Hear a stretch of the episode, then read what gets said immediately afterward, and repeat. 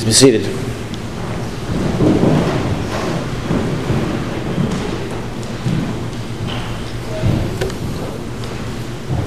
In the name of the Father, and of the Son, and of the Holy Spirit. Amen.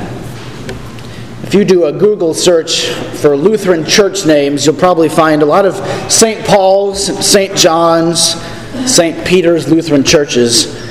You probably won't find too many St. Matthias Lutheran churches, though. By worldly standards, St. Matthias gets a little less attention than your average D list celebrity, or maybe a one hit wonder.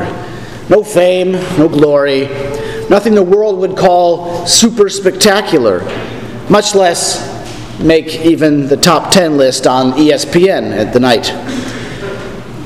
St. Luke spends the better part of a whole chapter of Acts, though, on how St. Matthias is chosen to take Judas' apostle, spot as an apostle. And after that, then we don't hear another word about him in the rest of the New Testament. So, why then, maybe we wonder, does the church have a day set aside to remember his work and how our Lord called him? Well, today the Christian church remembers and gives thanks to God for St. Matthias because he was called to be an apostle, not a celebrity, a faithful eyewitness to the historical events of Jesus' life and death and resurrection. Because Matthias, like John the Baptist, was called to decrease, that the good news of Jesus and his crucifixion and resurrection for us would increase because Matthias was called to proclaim not himself, but Jesus crucified and risen in word and deed for all people, for you, for me. So there might be a lot we don't know about St. Matthias, but we do know a few of the most important things about him. We know that he was baptized, redeemed, made holy chosen and called and sent by the Lord to be his messenger, and then in his vocation sent to serve others. You see, the most important thing we know about Matthias isn't the man himself, the messenger, but rather the message he was called to declare. You see, not who was called, though that's part of it, but more importantly, what he was called to do. St. Peter declares this in Acts chapter 1. He says, One of the men who have accompanied us during all the time that our Lord Jesus went in and out among us, beginning from the baptism of John until the day when he was taken up from us, one of these men must become with us a witness to his resurrection, an eyewitness to Jesus' life and death and resurrection. That's one of the main important job descriptions of the apostles and then to preach and proclaim and teach and deliver God's saving gifts of forgiveness of sins, of life and salvation in Jesus' death and resurrection. And to do so, not as men's, men spinning kind of threads of fairy tales or wild legends, but telling historical fact that these things happened. So Matthias was an eyewitness. He saw Jesus dead on a Friday afternoon alive again three days later on Sunday evening. That's one of the unique joys of the Christian faith and of the Holy Scriptures that we read and receive. It's not made up stuff, it's real, it's true. It happened, it was seen by real people, real events in real history. We didn't get to see the death and resurrection of Jesus. We didn't hear with our own ears the things he said.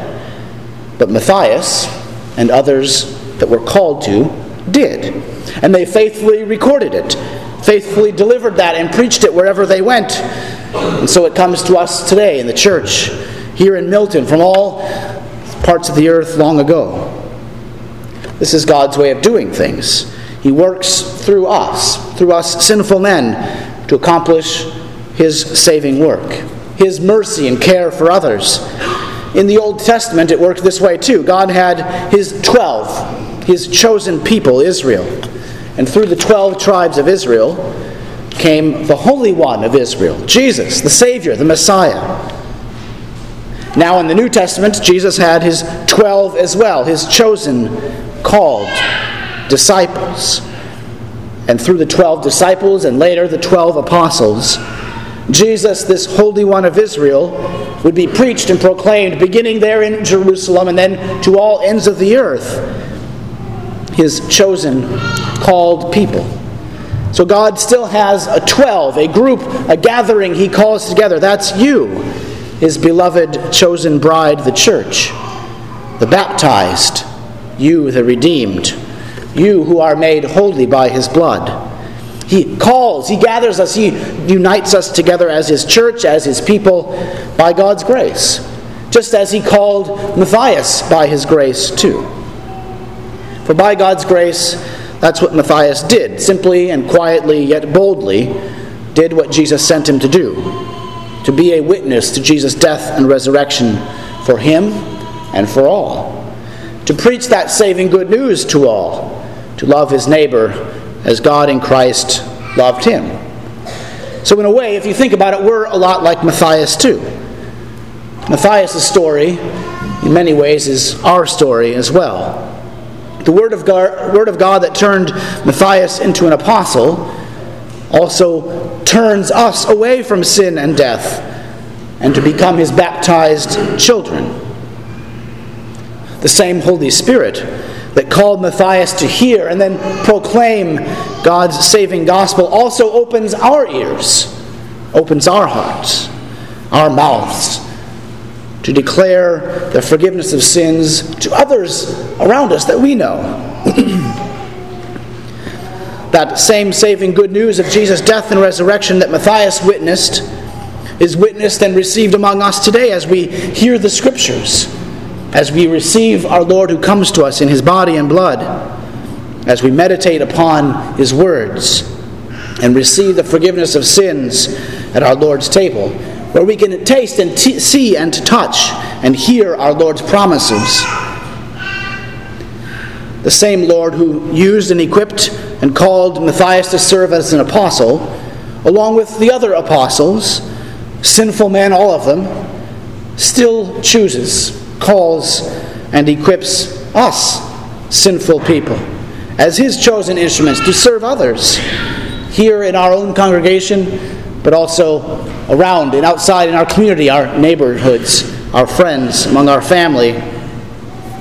It might be tempting to think in our sinful flesh that we want to make St. Matthias Day all about St. Matthias, just as it's tempting to make our daily Christian life all about us too. To want to make a name for ourselves, to want the spotlight on us, to be selfish and self serving in all that we do and say. But of course, that is not the way the Lord gave his people to be, just as it was not the way of Matthias and his apostles. God calls us, as he called Matthias and the apostles, not to self service, but to sacrificial service for others to glory in Christ crucified, not ourselves, to point the way as John the Baptist did to Jesus, the Lamb of God who takes away the sin of the world, for you, for all, and to speak the words of Jesus, the words that Matthias also is called to speak and to hear, the words that are the Spirit of God breathed into them, His life, His salvation for you, true rest for us in a busy, busy world. Rest that our Lord gives us through His Word that He spoke to us today. His Word that declares, Come to me, all who labor and are heavy laden, and I will give you rest. Take your yoke upon you and learn from me, for I am gentle and lowly in heart, and you will find rest for your souls. My yoke is easy and my burden is light. Our Lord calls us, as he did Matthias, by his word with his promise, and sent us out to our neighbors to speak that truth in love. A blessed festival day of St. Matthias to each of you. In the name of the Father, and of the Son, and of the Holy Spirit. Amen.